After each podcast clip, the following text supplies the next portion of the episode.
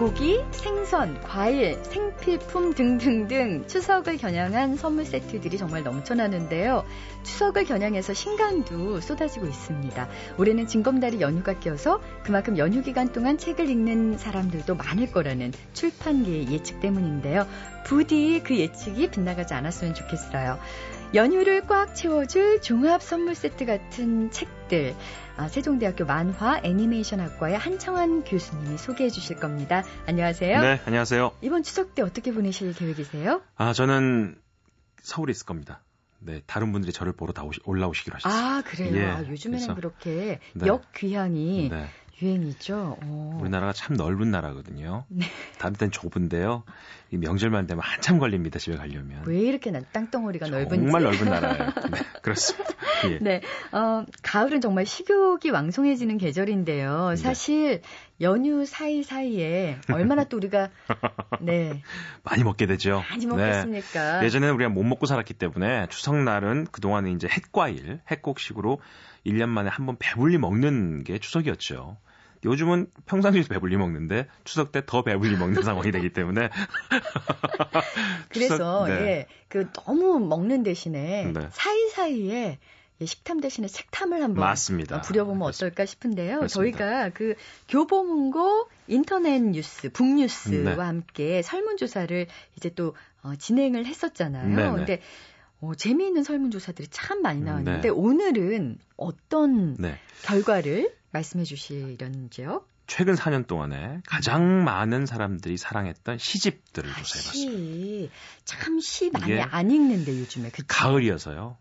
가을입니다. 가을이어서 저희는. 시를 읽어줘야 되거든요. 네. 어, 예. 근데 네. 한창 교수님은 항상 뭐 가을 얘기하고 뭐 그림 편지 얘기하면 표정이 갑자기 환해지죠? 17세 소년 네. 안 그래도 얼굴이 큰데 더 환해집니다. 정말 추석 맞이 네. 보름달? 네. 예. 네. 자. 그래서 그 교보 인터넷 북뉴스가 네. 음, 조사한 결과에 따르면 내가 가장 좋아하는 한국 시인은 이렇게 물어봤어요. 예, 그랬더니 이제 어떤 뭐 시인들이? 나오십니다. 김동주, 황동규, 이회수, 이혜인, 김소월, 나이덕, 안도현, 이동순, 이병률, 천상병, 아, 최영미, 한용운, 허수경, 류시와 최영미 아마 다 아 나 맞다 맞다 맞다 이렇게 그래 생각하실 그래. 건데요. 예, 예. 뭐 가장 읽어봤어 예. 가장 많이 사랑을 받았던 사실 아까 말씀하신 것처럼 시집을 잘 안 사게 됩니다. 또 신간이라고 그래도 시집 찾기도 힘들고요. 맞아요. 그런데 류시아 씨의 사랑하라 한 번도 상처받지 않은 것처럼 이게 만 오천 권이나 지금 나갔습니다. 시집이. 예. 와. 요즘같이 책을 잘 안 팔리고 잘 안 사는 상황에서도 이렇게 많은 책이 유시아 씨 책이 나갔는데 이게 책 내용이 또 보면은 본인이 쓴 시가 아니고요. 어, 8년 동안 치유와 깨달음이라는 주제하에 모은 잠언 시집입니다. 잠언 시. 예, 다른 분들의 좋은 이야기들을 다 예. 모아놓은 시입니다. 이른바 힐링 포엠. 영상센터에서 마음을 치유하기 위한 방법으로 시를 채택하면서 새롭게 등장한 이름입니다. 아, 그래요. 그러니까 시를 읽으면서 명상을 하고 마음의 병을 치유하는 것. 그런 시를 모아놓은 책이 사랑하라 한 번도 상처받지 않은 것처럼. 그러고 싶은데 늘 그렇습니다. 상처 같은 상처받은 영혼은 참 사랑하기가 쉽지 않나요? 사실은 또 사랑으로 받은 상처는 사랑으로 또 푼다고 얘기는 하지 않습니까? 네. 네. 굉장히 희망적이시네요. 네, 아직까지는 갖고 있습니다, 희망을. 여기서 이렇게 얘기합니다. 아, 가장 훌륭한 시는 아직 쓰여지지 않았다. 가장 아름다운 노래는 아직 불려지지 않았다. 최고의 날들은 아직 살지 않은 날들. 가장 먼 여행은 아직 끝나지 않았다. 어느 길로 가야 할지 더 이상 알 수 없을 때, 그때가 비로소 진정한 여행의 시작이다. 어. 나짐 히크메트라는 분이 쓰신 글인데요. 이런 글들이 줄기 모여 있습니다. 77편에 모여 있는 음. 시인데요.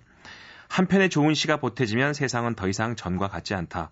좋은 시는 삶의 방식과 의미를 바꿔놓으며 자기 자신과 세상에 대한 이해를 돕는다. 시는 인간 영혼으로 하여금 말하게 한다. 그 상처와 깨달음을. 그것이 시가 가진 치유의 힘이다. 우리는 상처받기 위해 사랑하는 것이 아니라 사랑하기 때문에 상처받는 것이다.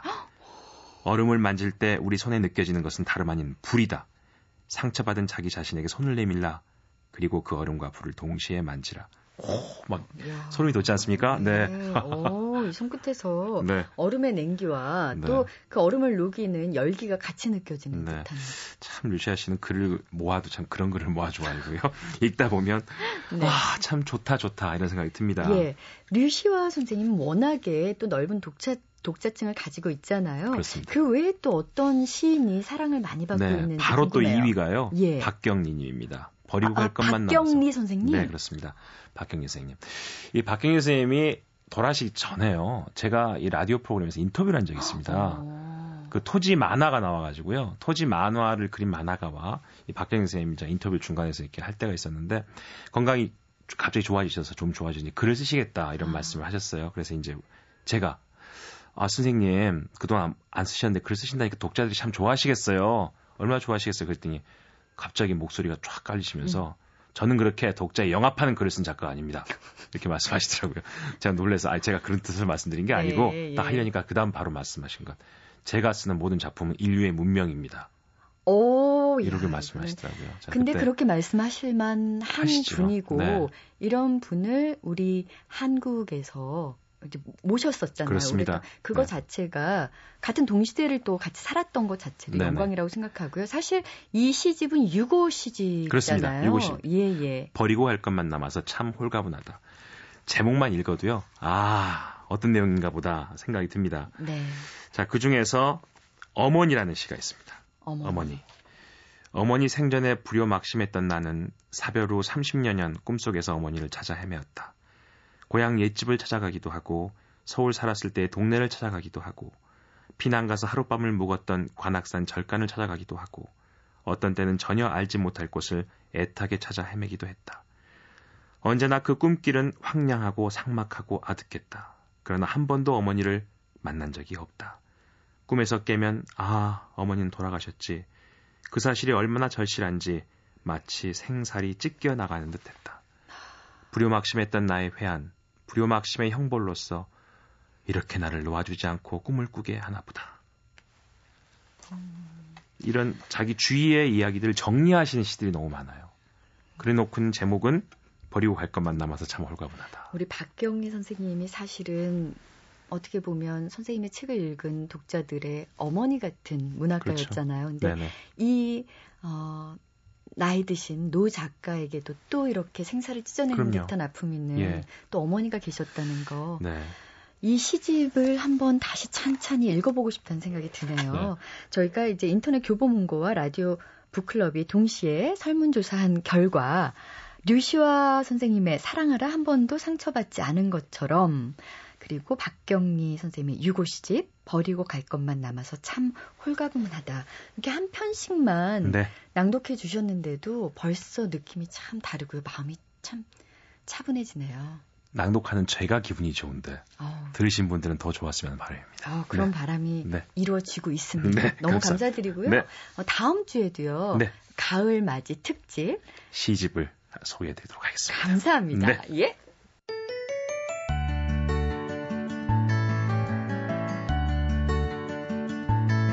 오늘 나를 사로잡은 책의 주인공은 이유중학교에 다니는 14살 소년 김성혁 학생입니다. 김성혁 군이 다니는 이유중학교는 대안학교예요. 그런 만큼 한 반에 많아야 20명이고요. 보통은 10명 안팎의 학우들과 공부하기 때문에 친구들 또 선배들과 가깝게 지낼 수 있어서 좋다고 하더라고요. 다른 학교에 다니는 학생들보다 자유 시간이 많아서 학교 공부 외에는 사교육을 받지 않고 그래서 그 자유 시간에 김성혁 군은 책을 읽는다고 합니다. 하루에 두세 권씩 책을 읽는다는 김성혁 군. 요즘에 이 책을 재미있게 읽었다고 하네요. 음, 제목은요, 손도끼라는 책이고, 게리 폴슨이라는 외국 사람이 지었고, 로빈슨 크루소 같은 내용이에요. 주인공이 청소년인데 부모님이 이혼을 하게 돼가지고, 아는 분이 기분 전환할 겸 비행기를 태워주겠다고 했는데, 비행기가 이상한 곳에 착륙을 하게 돼서 혼자서 숲에 남겨지게 되는데 아버지한테 처음으로 선물 받은 손도끼 하나로 의지해서 도구도 만들고 집도 짓고 낚시 같은 것도 하고 어려운 일을 다 헤쳐나갔어요. 내가 그런 일을 겪는다면 어떻게 될까 생각도 하게 되고 상상도 해보고 그게 참 재밌는 것 같아요. 그 주인공이 불쌍한 면도 있는데 그래도 위험 같은 것들 많이 헤쳐가고 배고픔도 혼자서 해결하고 하는 게 대단해 보이기도 했어요. 네, 게리 폴슨의 손도끼 주인공도요, 우리 성혁군과 비슷한 나이 13살이라고 해요. 비행기를 타고 가다가 뜻밖의 사고로 알 수 없는 숲속에 떨어지는데, 그때 갖고 있었던 것이 고장난 손목시계와 손도끼, 딱두 개였다 그래요. 평소에 모험과 발견에 관한 책을 좋아하기 때문에 이 책을 더 재미있게 읽을 수 있었다고 하는데요. 우리 김성혁 군의 마음을 사로잡았던 책 속의 한 구절 들어볼까요? 그때 구조대원들을 잊고 있었다는 생각이 떠올랐다. 거북알을 하루에 한 개씩만 먹는다면 남아있는 알을 모두 먹기 전에 틀림없이 구조대원들이 올 거라는 생각이 들었다. 구조대원들을 잊는다는 건 안 좋은 일이었다. 계속해서 그들을 생각해야만 했다. 구조대원들을 생각하지 않는다면 그들 또한 브라이언을 잊을 수도 있었다. 희망을 잃지 말아야 했다. 브라이언이라는 주인공이 절망을 했다가 다시 희망을 찾는 장면인데요. 상황이 정말 안 좋은 상황에서 희망을 잃지 않는 것이 정말 중요하구나 라는 생각이 들었어요.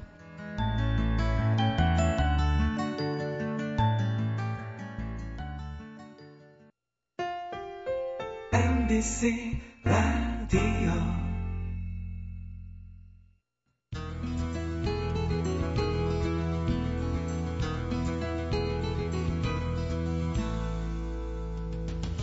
오늘 북카페에 모신 분은요, 길 위에 많은 인생에 대해서 애착과 연민으로 길 위에서 직접 글을 쓰는 작가입니다. 조선 후기 보부상의 삶과 애환을 담은 대화소설 객주는 전국 장터를 순례하면서 직접 취재하고 기록한 길 위의 문학의 결정체라고 할 수 있겠죠. 그 당시 장똥을뱅이들이 쓰던 말들이 체록된 우리말의 보고서이기도 합니다. 보찜 장수로 대표되는 민초들의 삶은 물론이고요. 고향의 훈훈한 정서를 이분만큼 정말 차지고 구성지게 얘기하는 분이 또 있을까 싶어요. 추석을 앞두고 정말 특별히 모셨습니다. 김지영 선생님 안녕하세요. 네, 안녕하십니까. 어, 듣던 대로 육척 장신의 기골이 장대하신데요. 예, 예. 아니 건강을 어떻게 이렇게 유지하세요? 나이가 들게 되면은 젊은 사람들이 가까이 오기 싫어합니다. 이제 나이가 들게 되면은 우선 화를 잘 내요. 그 다음에 냄새가 납니다. 네, 그 두 가지를 없애려고 애, 무척 애를 쓰죠. 어떻게? 어, 하루 한 번씩 이제 그 샤워, 물 모욕을 한다든지, 그래서 냄새를 제거하고, 젊은 분들을 특히 만나면은 잘 웃습니다. 아. 어, 그래서 이제 화가 치미는 것을 억제하고 그래서 화 안 내는 사람으로 이제 살기 때문에 남들이 보면 젊어 보이지 않을까. 그래서 생시적인 나이는 그대로 먹고 있죠.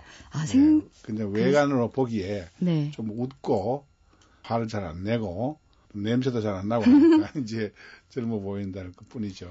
이순이 네. 넘으면 네. 뭐 화를 내지 않는다고 하지만 또 네. 혹자는 그 나이가 지나도 여전히 화를 내기 때문에 공자님이 그 말씀을 강조한 거다. 음. 이렇게 얘기를 하던데, 예, 예. 김지용 선생님 같은 경우에는 언제부터 이렇게 자신의 감정을 어, 자연스럽게 다스릴 수 있게 됐는지요? 제가 이제 그 굉장히 억제되어 있는 어, 삶을 살아왔지요. 그렇기 때문에 잘 그 어떤 속마음을 잘 내색하지 않는 쪽으로 이렇게 생활을 해왔습니다. 이래서 나를 억제하는데 상당한 남들보다는 좀 훈련이 되어 있는 그래서 사람들이 날 보고 이제 무표정한 사람이라고 어. 그래서 그 그런 평가를 들은 이후에는 자주 웃자 억지로라도 웃자 아, 울지 말고 웃자 이런 생각을 가지고 있습니다. 네, 예. 이제 추석이 얼마 안 있으면 다가오잖아요. 추석 네. 계획은 어떠세요? 자식들이 셋입니다. 딸은 둘 다 이제 어떤 외국에 나가 있고요. 아들이 이제 하나 있는데 이 아들 내외하고 뭐 손자들하고 며칠 전에 추석 음식을 먹었습니다. 벌써요? 예, 먹고 저는 이제 멀리 떠나서 소설 한 편을 써볼까 계획을 하고 있습니다. 지금 신작 소설 빈집이 나온 지 얼마 안 됐잖아요. 예, 얼마 안 됐죠. 예, 근데 또 차기작을 구성하고 계신 거예요? 예, 이거는 지금 계획하기 일종의 연작 소설이죠. 네. 어, 연작 소설로 유명한 소설은 이문구 선생의 관천수필이라는 소설이 있습니다. 근데 그게 연장 소설이라 그러는데 장편에 부합되는 그런 소설이라고 보면 되죠. 네. 어떤 한 가지 소재일까요? 주제로 어, 주제를 가지고 단편으로 이제 이어나가는 그걸 연작 소설이라고 그러는데 아 그런 소설이 될 것 같습니다. 네. 왜꼭 그렇게 멀리 떠나셔야 글이 써지세요? 아 이게요. 어 내가 이제 여기 서울에 있지 않습니까? 이러면 그 서울에 사는 동안에 나를 얽매이고 있는 일상이 있습니다. 아침 먹으면 어디 어디 뭐, 뭐 사무실 나가야 된다든지 혹은 뭐 어, 어떤 하찮은 뭐 내용이라도 전화를 계속 받아야 된다든지 에, 혹은 점심 약속이 있고 저녁 약속이 있고 이런 일상에 얽매이다 보면은 작품을 못 쓰죠. 네. 어, 못 쓰고 그다음에 또 어, 배가 부릅니다. 하루 세 끼를 그냥 계속 사람 만나서 그걸 먹게 되니까 배가 부르면은 이게 생각이 잘안 떠올라요. 어, 그런 단점이 있습니다. 그래서 그런 일상들과 아, 뚝 떨어져 가지고 해야 뭔가 작품을 오래 쓸 수 있지 않을까 어, 그런 생각을 가지고 있습니다. 그래서 나 혼자뿐만 아니고 대개의 소설가들이 다 그렇습니다. 아, 단편 하나를 쓰기 위해서도 보따리를 싸들고 어떻게 저 산중에 들어가서 어, 뭐 절간이나 혹은 뭐그 시골에 숨어 있는 그런 여인숙 같은 데 들어가서 어, 소설 써가지고 나오고 그러죠. 네. 그게 아마 체질화 저도 체질화 돼 있기 때문에 네. 어, 도리 없이 또 시골로 가야 됩니다. 도리 없이. 예, 예. 지금 일상 얘기해 주셨고요. 또 한 가지 인상적인 것이 배가 부르면 음, 글이 잘 안 써진다. 다시 말해서 배가 부르면 상상력이 그럼요. 생기지 않는다는 예, 얘기인데 예, 예, 예. 선생님의 소설을 쭉 읽다 보면 참 가난한 얘기들이 많이 나오더라고요. 그렇습니다. 어린 시절 선생님은 어떤 삶을 사셨는지요? 아, 결론부터 말씀드리면요. 내가 왜 가난을 자꾸 얘기하느냐 하면은 저한테는 가장 쓰기 쉬운 소재이기 때문에 그렇지 않는가 이렇게 생각합니다. 그게 무슨 말씀이냐면은 가난을 여러 각도에서 많이 겪었기 때문에 그게 손쉽다는 거죠. 그러나 문학 작품이라는 게 감동을 줘야 되지 않, 겠습니까 감동을 줄 수 있는 그런 능력이나 기량을 가난의 이야기 속에 담아낼 수 있는 능력은 또 따로 있는 거고요. 가난을 얘기함으로 해서 독자들에게 어떤 감동을 줄 수 있는가 하는 것은 어, 제 고민거리 중에 이제 하나죠. 뭐 세계적인 음, 명작이나 고전으로 일컬어지는 모든 소설들 어, 거의 뭐 고등학교 시절에 좀 섭렵을 했습니다만은 그 소설들이 가지고 있는 에, 공통점 하나는 거의가 한 90% 이상이 가족이라는 그 소재에서 별로 벗어나지 않았습니다. 가족에서부터 이야기가 시작되겠죠. 사회의 최소 단위가 가족이니까요.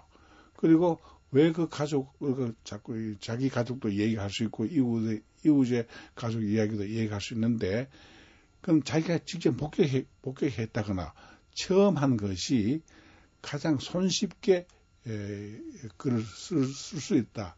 아, 이런 것 때문에 그렇지 않는가. 저의 이제 가- 말씀하신 그 가난의 이야기도 굉장히 어린 나이로서는 거의 감당하기 어려운 그런 가난을 겪기 때문에 그 가난을 소재로 하는 것이 저한테 가장 쉽습니다. 그렇다면 저는 부자 얘기를 못 씁니다. 부자 얘기를요. 부자라는 것을 경험 못 했기 때문에 지금도 제가 벌어서 이제 하루하루 살아가고 있습니다만은 돈을 모을 줄 모릅니다. 제가 아주 낭비벽이 심하죠. 이 낭비벽이 심한 것도요. 가난에서 비롯됩니다. 원인은 거기 있습니다. 그러니까 그때 예. 다 풀지 못한 예, 예. 그런 마음 때문에 뭘 많이 사시나요? 예. 혹시? 사고 또 퍼먹지요. 제가 저기 저이 손님을 초대하지 않, 하지 않습니까? 그러면은 그야말로 우리 저 속담에 있듯이 상다리가 부러 부러지게 자기야 초대받은 손님이야 먹든 말든 좋아 좋아하지 하든 말든 가득 차려야 이제 직서에 풀립니다. 그건 왜 그러냐면 내 중심이 이야기예요. 알고 보면은 아, 이를테면은 손님을 초대하면은 손님은 사전에 뭘 좋아하십니까? 뭐 국수를 좋아한다든지 뭐 밥을 좋아한다든지 뭐 육개장을 좋아한다든지 이런 게 있지 않겠습니까? 그러면 그걸 아주 정성껏 요리해서 대접하는 걸로 어, 해야 되는데 우리나라 사람들 아마 대부분 그럴 거예요. 저도 그렇습니다. 저는 아주 철저하게 그러는데 절대로 안 물어봅니다. 그리고 내가 좋아하는 음식 이걸 그냥 상다리 부르게 반도 못 먹죠. 반이 무슨 반입니까? 3분의 1도 못 먹고 떠나죠. 그런 것을 알고 보면 전부 다 그 원인은 나한테 있습니다. 어떤 가난했기 음식, 때문에 네. 그런 거예요. 어떤 네. 음식을 주로 그러면 상다리가 부러지도록 뭐 차리세요? 아주 유치한 어, 그 잡채라든지 뭐 떡이라든지 뭐 이런 거 뭐 하려면 지저분하죠. 뭐 김치 뭐 이런 거 뭐 두부 뭐 두부찌개 뭐 두부 무침 뭐 이런 거죠. 생선 뭐 무침 뭐 이런 거. 어, 뭐. 육회공군이 다 있네요. 예, 예. 그 육개공은 다 있어야 직성이 풀리죠. 어릴 적에 뭐가 제일 드시고 싶으셨어요? 밥이었죠. 아, 밥을 뭐 없이 굶- 굶었습니다. 근데 밥이 제일 먹고 싶었습니다. 이저 우스갯소리 비슷한 게 있는데요. 어떤 신병이 이제 입대해가지고 훈련을 마치고 이제 각 부대로 배치를 받는데 그 점검하는 사람이 보니 장교인데 보니 자기 고향 사람이에요. 둘이가 서로 이제 부자 반갑다고 인사하면서 어, 그 장교가 이제 그렇게 어, 묻더랍니다. 아, 너 참 오랜만에 만나서 너무 반갑다. 네가 가고 싶은 대로 어, 보내주겠다. 자기한테 배치하는 권한이 있으니까 너무 감사합니다. 집으로 보내주세요. 이, 이 얘기 했다는 겁니다. 그런데 어, 저도 그래요. 뭘 제일 먹고 싶었나? 밥이 제일 먹고 싶었습니다. 음, 예. 이번에 사실 빈집 예, 이제 예. 신작 소설을 읽으면서도 굉장히 인상 깊은 구절이 있었어요. 예. 밥상에 둘러앉아 수저를 꽂아도 넘어지지 않을 만큼 뻑뻑하게 끓인 고깃국으로 저녁을 먹었다. 예, 예, 예. 예전엔 생각도 못했던 예. 그런 음식일까요? 고깃국? 이렇게 예, 고기가 많이 들어간 거? 예, 그렇습니다. 제 소원이 그 밥이고 두 번째는 이제 고깃국. 어, 숟가락 꽂아도 넘어지지 안 않는다. 넘어지게. 오직 고기로만 이렇게 뻘뻘한 그런 국을 한 번도 못 먹어봤습니다. 그런데 먹을 입장이 되니까 뭐가 오느냐면 이 당 수치가 올라가는 거예요. 그래서 아직 그 소원을 못 풀었습니다. 그럼 뭐, 아, 참, 그래요. 먹고 예. 싶을 때 먹어야 되는데, 그렇습니다. 항상, 예. 예, 때는 너무 늦죠. 예. 그 어린 시절에 그러면 이렇게 배를 골게 되면요. 참 시간이 안 가지 않습니까? 그 시간을 어떻게 보내셨는지 궁금해요. 어, 시골 어, 아이들이 그냥 순진하다고 우리가 얘기하는데 그냥 눈치는 빤합니다. 순진해도 집안이 가난하고 또 저는 이제 호르몬이 밑에서 자랐기 때문에 늘 외톨이였지요. 어, 따돌림을 다- 당합니다. 가난한 집에 살고 그다음에 초등학교 다닐 때 에, 성적도 별로 안 좋았습니다. 이 저 열등생이었죠. 아, 그래요? 예, 예. 공부를 전혀 하고 싶지 않, 않았고, 공부보다는 그, 이, 이, 어디 나가서 돌아다니면서, 어, 뭐, 무밭에 가지고 무나 빼먹고, 무설이 뭐, 하셨어요? 예, 뭐, 이, 그런 장난을 더 즐겨 했기 때문에 공부는 전혀 안 했습니다. 그래서, 어, 그때 우리 반이 한 60명 가까운 그런, 어, 반이었는데, 제가 한 늘 50등 이하의 성적을 내면서 5학년까지 그랬습니다. 늘 외톨이 했는데 항상 아이들과 떨어져 가지고 엉뚱한 짓을 저지르고 어, 뭘 훔친다든지 아, 정말요? 예, 예, 훔친다든지 뭐 그러나 어, 소도둑은 안 됐습니다. 근데 어떻게 중간에 자제력을 발휘해 가지고 속까지도 안 가가지고 이제 바늘 도둑으로 끝났죠. 아, 다행입니다. 네, 뭐, 늘 뭐, 먹을거리를 몰래 에, 이제 가서 이제 무슨 서리를 한다든지 가수원에 들어가서 몰래 이제 덜 익은 과일을 따먹는다든지 뭐 이런 짓거리를 하면서 혼자 혼자 늘 늘 혼자 지냈죠. 근데 네. 그 바늘도둑이요. 이렇게 대작가가 된 데는 어디에 원동력이 있을까요? 근데 작가는요, 제가 지금까지 경험으로는 일단은 어떤 그 글 쓰는 재간을 가지고 태어나야 된다는 게 아마 제1장 제1과다 이렇게 생각하고요. 두 번째는 가슴에 뭔가 응어리증이 하나 있어야 됩니다. 아, 가슴에 지금 뭐 활동하고 있는 작가들이 많이 있습니다. 예를 들면은 비슷한 나이에 뭐 김원일 어, 씨라든지 이문열 씨라든지 또 시인으로는 이근배 씨라든지 그 다음에 어, 얼마 전에 돌아가셨습니다. 이정준 선생이라든지 돌아가신 또 이문구 선생이라든지 아, 이런 분들 자세히 이렇게 살펴보면요 가슴에 한이 다 있습니다. 에, 우리나라가 숱한 그 역사의 즐거움을 겪었지 않습니까? 아, 뭐 이념이 대결, 전쟁, 어, 분, 분쟁 그 속에서 우리가 그 소용돌이이죠. 소용돌이 속에서 우리가 살아오면서 숱한 경험, 숱한 질곡, 숱한 갈등 이 속에서 살아왔습니다. 지금도 마찬가지죠. 작은 나라 치고 이렇게 복잡한 나라는 정말 세계 어느 나라도 없지 않냐 이런 생각도 듭니다. 잠깐 한 일주일 동안요 어, 해외 나갔다 쑥 들어오면은 말입니다. 그 동안에 어, 보란 듯이 사건 하나가 툭 터져 있는 나라가 우리나라입니다. 예. 그런 가운데서 우리가 살아왔는데 그 작가들도 그 뭐 자기 자신이 아니라도 그 윗대라도 그런 그 소용돌이 속에서 지르고 겪었던 음, 그 결과 오는 응어리 그런 게 하나 있어야 아, 어떤 글을 쓸 수 있는 어떤 자생력을 자꾸 예, 보태 나갈 수 있지 않겠냐 이렇게 생각하고 있습니다. 김주영 선생님 가슴 속에 맺힌 응어리는 일단 가난 얘기하셨고요. 예, 예. 그리고 이제 호르몬이 밑에서 자랐다는 예, 얘기를. 하신 걸로 봐서 아버님이 그 많이 떠나 계셨었나 예, 봐요. 맞습니다. 예, 떠나 있었고 또 나중에는 제가 이붓 아버지 밑에서 자랐습니다. 아, 예, 이제 그, 그, 그 이제 어머니가 이제 말하자면 재혼을 하신 거죠. 우리 아버지가 우리 어머니를 버, 버렸기 때문에 할 수 없이 이제 그 재혼을 해- 했는데요. 그때 어, 많은 이제 재혼하시는 분들은 원인이 어디 있었냐면은 남편을 둬야 되겠다는 그런 어떤 것보다도 가난 때문에 아, 먹고 살려고. 예, 예, 먹고 살려고. 예를 들어서 지금은 저 이렇게 뭐 어, 많은 사람들이 뭐 결혼 음, 하다가 중, 중 중도배하고 뭐 이혼도 하고 그렇지 않습니까? 네. 그럼 친, 친정에서 도와줍니다. 또 친정으로 갈 수도 있고요. 밥 먹기 위해서 가난에서 벗어나기 위해서 재혼한다. 이런 얘기는 저, 요새 아주 먼 옛날 이야기죠. 우리 어머니 시대는 그랬습니다. 가난 때문에 먹고 살기 위해서 결혼 재혼하는 경우가 상당히 많았죠. 그 시절에는 우리 어머니도 그런 케이스 중에 하나였는데 그런데 그 가서 이제 그 다시 재혼해서 이제 에, 내 동생이 성은 다르죠. 동생이 생기고 이러면서 그, 그 속에서 빚어지는 조그마한 그 가족 사회에서 빚어지는 갈등 네. 이런 속에서 제가 어, 자랐는데 막 가슴이 너무너무 아파 아픈 기억이 너무 많습니다.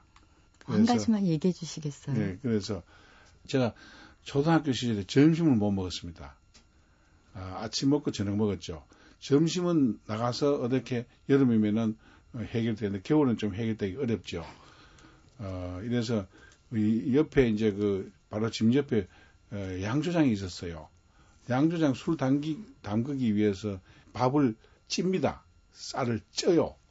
어, 그걸 이제 고두밥이라 그러기도 하고 그 고두밥을 말립니다. 일단 멍석에 위에다 말려가지고 이제 술을 담그거든요. 그걸 훔쳐 먹으면서 허기를 채우죠. 또 물로 허기를 채우고 소풍 가는 날만은 어머니가 도시락을 싸줘요. 싸주는데 집에 도시락이 없습니다. 아, 그래서 이웃집에 가가지고 이런 투갈이라는 그릇을 빌려 옵니다. 그 투갈이는 뚜껑이 있어요. 근데 뚜껑이 이렇게 고정되어 있는 게 아니고 이렇게 흔들리죠. 그러지 말, 열리지 말라고 이제 보자기에다 꽁꽁 묶어가지고, 어, 이렇게 싸줍니다. 근데 그걸 가지고 이제 소풍을 가는데 어, 가면은 11시쯤 됩니다. 점심시간이 좀 한, 한, 한 시간 정도 남았죠. 도시락을 한 군데 모아놓고 이제 전부 다 이제 뭐 보물 찾기니 뭐 이렇게 뭐 기마전도 하고 뭐 운동도 하고 축구도 하고 그러죠. 모래밭에서. 그래서 어, 한 30분 하다 보면 선생님이 어, 호루라기를 봅니다. 어, 밥 먹으라고. 그러면 근데 도시락이 없어요. 보면은 차, 온 찾아보면 그 모래벌에 뒹굴고 있습니다. 내, 내 도시락이. 이게 두가리가 둥글둥글하고 꾹꾹 아, 쌌으니까 그렇죠. 축구공처럼 생겨가지고 열어보면은 감자 반, 모래 반이죠. 아유, 어, 세상에. 그래서 그 창피하니까 남들이 보이지 않는 그 바위 뒤에 숨 앉아서 물에 씻겨서 눈물을 흘리면서 먹었던 울면서 먹었던 기억이 납니다. 그 기억이 나는데 이제 그런 가난, 아, 네. 그런 가난을 그냥 계속해서 연급해서 반복적으로 겪고 그다음에 동생과 이웃 아버지와 동생과 그다음 나와 어머니 이 사이에서 벌어지는 그 미묘한 갈등들, 예, 그 서러움들 이게 그 배고픔을 더해줍니다 이상하게. 더 배고프죠. 어, 예, 예. 플러스 알파라는 말이 있듯이. 그래서 난 그, 그 소위 그 이중거죠. 어, 그 속에서 자라나느라고 내가 무척 애를 먹었습니다. 했는데 어떻게 우리 어머니가 어, 살아 계실 때 이- 저보고 이런 말을 했죠. 너는 깡패가 되거나 거지가 돼야 될 사람인데 이상하게 네 자력으로 어, 그래서 소설가가 됐다. 근데 소설가가 되지 말라고 어, 해방을 놓고 다니신 분이 나중에는 그, 그 잘, 그게 잘 됐다고 또 말씀을. 다행이다. 예, 다행이다. 아니, 처음에 정말 작가가 되고 싶다고 말씀드렸을 때 어머님이 대성통곡 하셨다면서요? 대성 통곡은 아니지만, 어, 상당히 그, 이, 섭섭해하셔서 심지어 날 때렸어요. 아이고, 그, 왜, 왜 그러냐면 어머니, 어머니대로 논리가 있었습니다. 너가 왜 지금까지 굶, 굶은, 굶은 것만 해도, 어, 어, 한이 덜 차냐? 계속 굶고. 싶냐. 아, 계속 굶고 싶냐? 이건데, 그것이 끝까지 가지 않았던 것은 외삼촌 덕이었어요. 아, 우리, 어떻게요? 예, 우리 외삼촌이 어, 이 굉장히 그 시골에서도 좀 지식인에 속하는 분이었어요. 어, 굉장히 공부도 잘 머리가 좋아서 그 일제 시대였죠. 일본 선생이 자기 고향에다 유학을 시켜준 분입니다. 자기 돈 들여서. 그래서 거기 고등학까지 나와, 나왔거든요. 근데 그 양반이 그 어머니를 만류를 했어요. 그만두라고. 걔가 하고 싶은 걸 하게 둬야지 억지로 이렇게 해서 되는 건 아니다. 어? 지도 뭐가 문- 이 소설이 뭔가 이런 모르고 그냥 저 대드는 건 대드는 건 그건 지가 어떤 말하자면 DNA가 시켜서 하는 얘기다 하는 거다. 그러면 DNA가 되는 어, 시키는 대로 따라가야 출세를 하지. 억지로 뭐 얘를 무슨 뭐 법, 어, 법학을 시킨다. 어, 무슨 이상하게 뭐 장사꾼을 시킨다 해서 되는 게 아니다. 이렇게 어머니를 설득하시더라고요. 아, 그래서 이제 어머니가 좀, 어, 자제를 하시, 하셔서 덜 맞았죠, 제가. 나중에 혹시 책 나오고 난 다음에 어머니께 작품 좀 읽, 읽어주신 적 있으세요? 없습니다. 우리 어머니, 난 놓고 기억자 모르는 분이었어요. 그래서 제가 초등학교 4학년 때 저하고 같이 어문을 배우셨어요.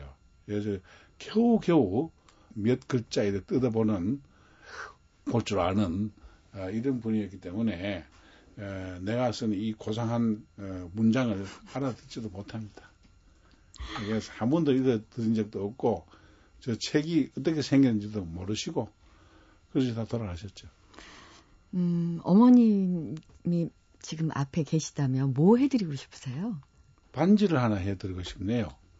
예, 어머니가 이제 그 결혼 예물을 이제 안- 뭐, 못 받으셨던 바입니다. 그래서 맨날 예, 소원이 이제 게- 반지, 금반지 그걸 한번 해봤으면 그 소원을 못 해드렸는데 그 비슷한 건 하나 해드렸죠. 뭐냐면 돌아가시기 1년 전에 장한 어머니상을 받으셨습니다. 그죠, 2007년. 2007년인가. 저, 예. 근데 그게 비녀, 아. 아, 비녀가 아주 굉장히 큰데 뭐 뭐라 그러는데 잘 모르겠는데 뭐 몇 돈짜리인가 뭐, 뭐 모르겠는데 하여튼 비녀가 굉장히 크대요. 금비녀. 예. 근데 그걸 이제 부상으로 가져가시는데 그 금방 시골 댁에 가지고 가지 않으면서 그 손주 며느리한테 건네줘 버리고 말대요. 아, 예. 그 문화관광부에서 예술가의 장한 어머니상을 2007년도에 수상하셨고 또 같은 해 선생님께서도 은관 문화훈장 받으셨잖아요. 예. 뭐 겹경사였던 해였어요. 뭐 대단한 거겠습니까? 아, 이렇게 아무렇지도 않게 얘기하시는데 대단해 보이십니다. 글쎄요. 뭐, 별로 대단한 선생님 문학을 관통, 관통하고 있는 그 문학적 큰 주제, 뭐, 말씀하셨다시피 가족, 또 가난, 그리고 또 고향이 아닐까 싶은데요. 오늘 고향 얘기까지 나누기에는 좀 시간이 모자라서요. 듣고 싶은 얘기가 정말 많고, 특히 신작 빈집에 대해서는 거의 얘기를 못해서요. 예, 예. 한주 더 나와주시면 어떨까 싶은데. 예, 예, 그러죠. 예. 아유, 고맙습니다. 쉽게 또 대답을 해주셔서 다음 주에 다시 또 모시겠습니다.